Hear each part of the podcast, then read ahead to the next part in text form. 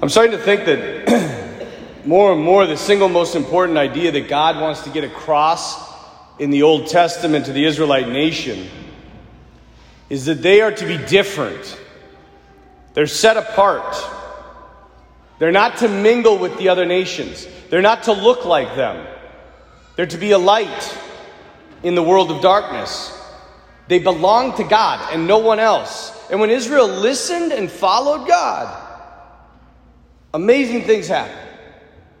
You don't believe me? Read the book of Exodus, read the book of Joshua. Incredible stories. But when they lost their faith and began to intermarry and mingle with these nations, these pagan nations around them, all hell broke loose in Israel.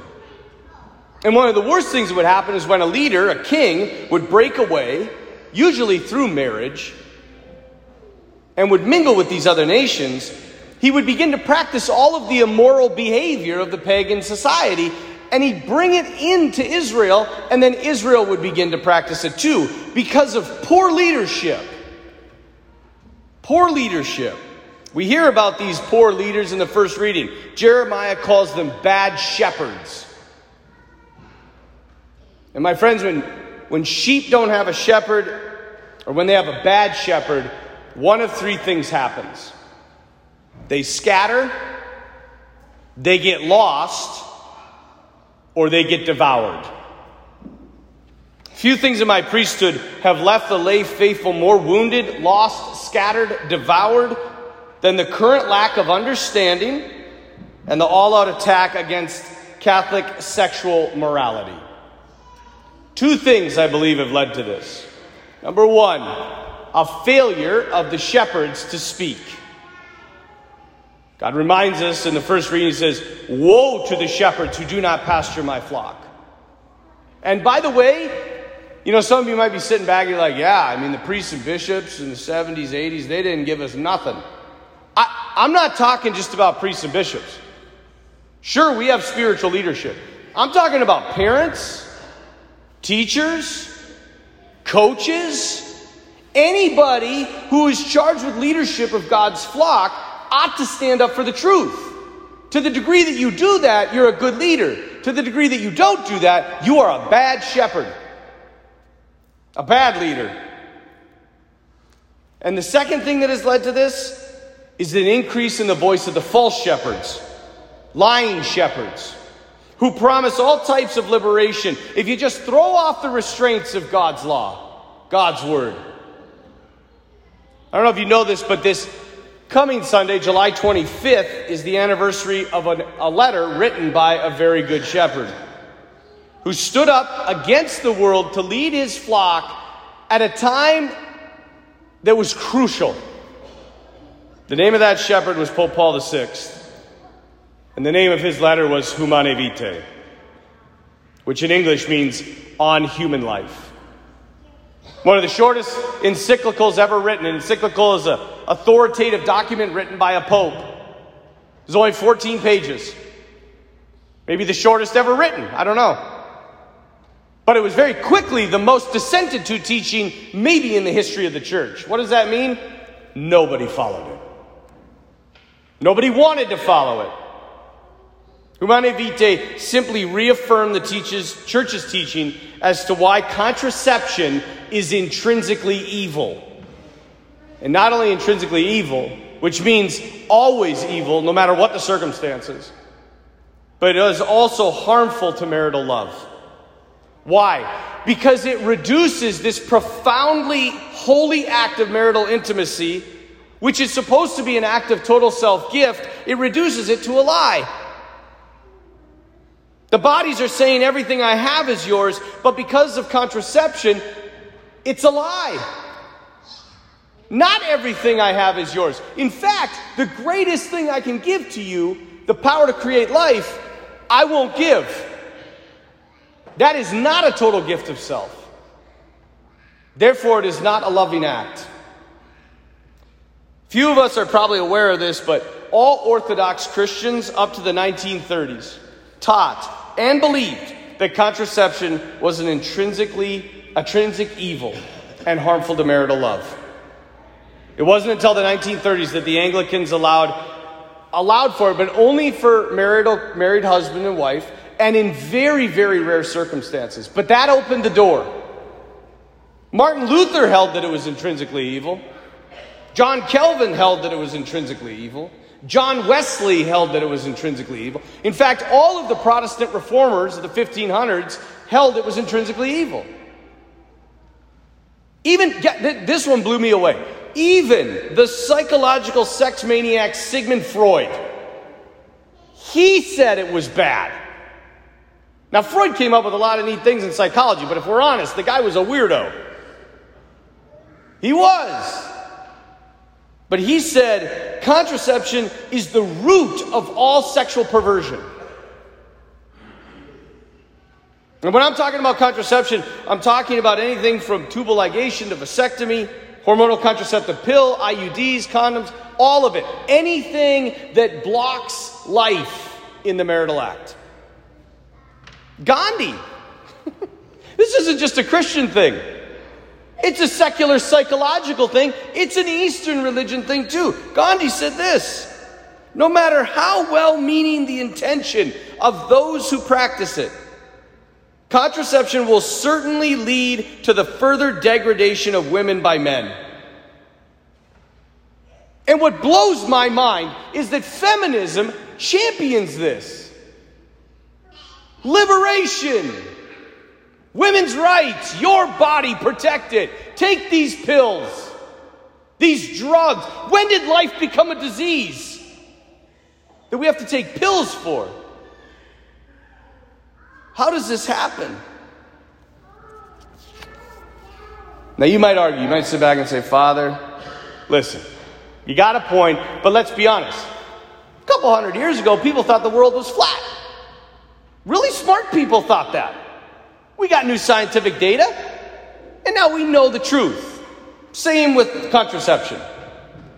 The problem with that argument is the only data we have since the mainstreaming of contraception into our culture is dismal at best.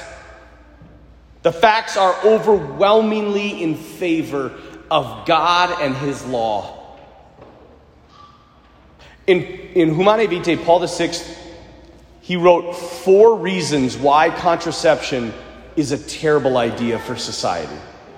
They have since been referred to as the four prophecies of Paul VI. Listen to these. This was in 1968. Listen to this. If you allow contraception to go mainstream in society and say it's a good for humanity, these four things will happen. Number one, there will be an increase in infidelity within marriage. Has that happened? Yes, overwhelmingly. Two, there would be a general lowering of morality and moral standards, especially among the youth. Has that happened? Yes, overwhelmingly. Third, men would continue to more greatly degrade and objectify and belittle women and see them simply as an object for pleasure. Has that happened? Yes, overwhelmingly. And finally, governments would begin to use contraception to control populations. Has that happened? Yes. Overwhelmingly. And yet the world somehow champions this. I just read that, was it Prince Henry and, and Meghan, right? They, they, they just announced that they're only going to have two children for the good of population control. And they received an award for it, for being responsible parents. We've been so responsible with contraception that we can't even replenish the population of Europe. That's how responsible we've been. It's killing us. Anybody, can anybody reasonably challenge these predictions? The so called sexual revolution, it didn't have to do with sexual liberation. We're slaves. We don't have better relationships between men and women. We have increased infidelity. We don't have stronger marriages, we have higher divorce rates. We have higher sexual immorality, promiscuity amongst the youth, more STDs, increase of sexual addiction, addiction to pornography. We have an increase of unwanted pregnancies with single parent households. And probably the most disturbing thing of all is we have trivialized abortion, which is a byproduct of contraception. I want to give you just a super quick history lesson, okay? In 1960, the sexual revolution happened, right? Hippies, sex, drugs, rock and roll, Woodstock, the whole nine yards. Peace and love, okay? The only reason the sexual revolution happened is because contraception was mainstreamed in society. What is the philosophy of contraception? It is this sex, no babies. That's it. It's a simple philosophy. If you remember anything, remember that. Sex, no babies. Pleasure, no babies. In the sexual revolution, that's what's happening. Sex, no babies. Now, here's the thing watch how this happens. 60s is the sexual revolution. What moral issue happens in the 70s? Big, huge moral issue. We've been fighting for years. We have a march for it in Washington, D.C. Roe versus Wade.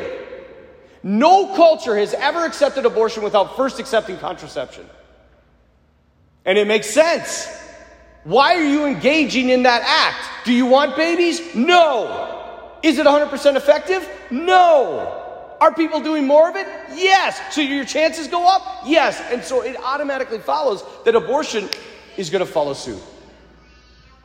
Go from this 1970s and 1980s. What happens in the 80s? In vitro fertilization. You ever heard of that? IVF. For those of you that don't know what it is, basically you take the eggs out of the woman, the sperm out of the man, you create a baby in the lab. What does contraception say? Sex, no babies. What does IVF say? Babies, no sex. Follow suit. Again, in the 1980s, the homosexual movement begins. What do they proclaim? Sex, no babies. There's no life. Fast forward to the 1990s, euthanasia and pornography. For those of you who don't know what euthanasia is, it's the killing of old people. Assisted suicide. Why does that follow suit? Because contraception says, I get to decide when life begins. Euthanasia, I get to decide when life ends. You've already become a God at the beginning. Why not come a God at the, end? What is pornography? Sex, no babies. It's all pleasure. 2000s, what happened? We, we, we made this little sheep called Dolly, and everybody was so excited because we had cloned something. We went from a simple principle to all out playing God. I don't know if you know this, but in 2010, they successfully made what's called a chimera. A chimera is when they take a human embryo and an animal embryo and they fuse it together try to make a subspecies to humanity.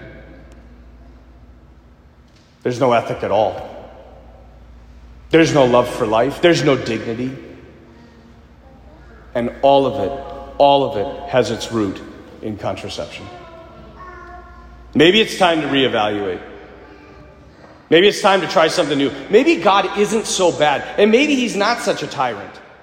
The gospel is good news. Not just because it's eternal life, it's good news now. He wants us to be full of joy, life, not death. He doesn't want us to be slaves. So, what do you do? I want to give you four quick things. Number one, first, just step back and look at the wreckage. Look at all the lives that have been hurt, maybe in your own families. Those who've been betrayed, broken promises, as a result of the not understanding of God's teaching on the dignity of human life and sexuality. Look at the lies. If this is so good for us, why are we so broken? Second, study. Read about it, learn about it. And don't read the secular crap, read the real stuff. Three, repent. If contraception has been in your life, get rid of it. Go to confession, try something new. I have never met a family that said they had too many kids. But I have met thousands of families that said they wish they had more. It is almost impossible to live in this culture and not have a, dis- a, disordered understanding of sexuality. God wants you to be ordered, He wants you to be free. And it takes work, sacrifice. It's intense. You're not going to be comfortable. Why? Because God is not interested in your comfort, He's interested in your character who you are. And He wants you to be a saint. And finally, pray. God is the only one that can fix this mess at this point, but He's going to do it through us. We are to be lights in this world of darkness. We're to be different like the Israelite nation. We are the new Israel. a nation set apart, a light on a hill. And to the extent, my friends, that we shine brightly, we will rebuild this culture that is scattered, lost, and terribly wounded.